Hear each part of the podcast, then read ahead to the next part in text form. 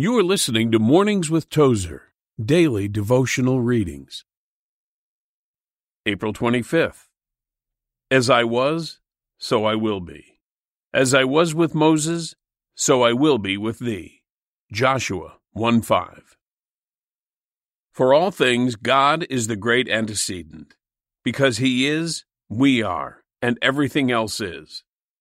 We cannot think rightly of God until we begin to think of Him as always being there, and being there first.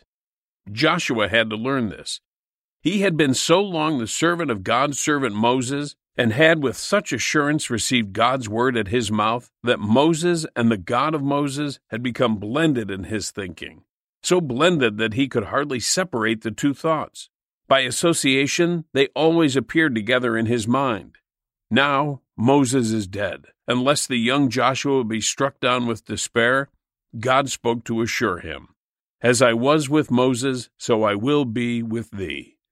Moses was dead, but the God of Moses still lived. Nothing had changed, and nothing had been lost, for nothing of God dies when a man of God dies. As I was, so I will be. Only the eternal God could say this.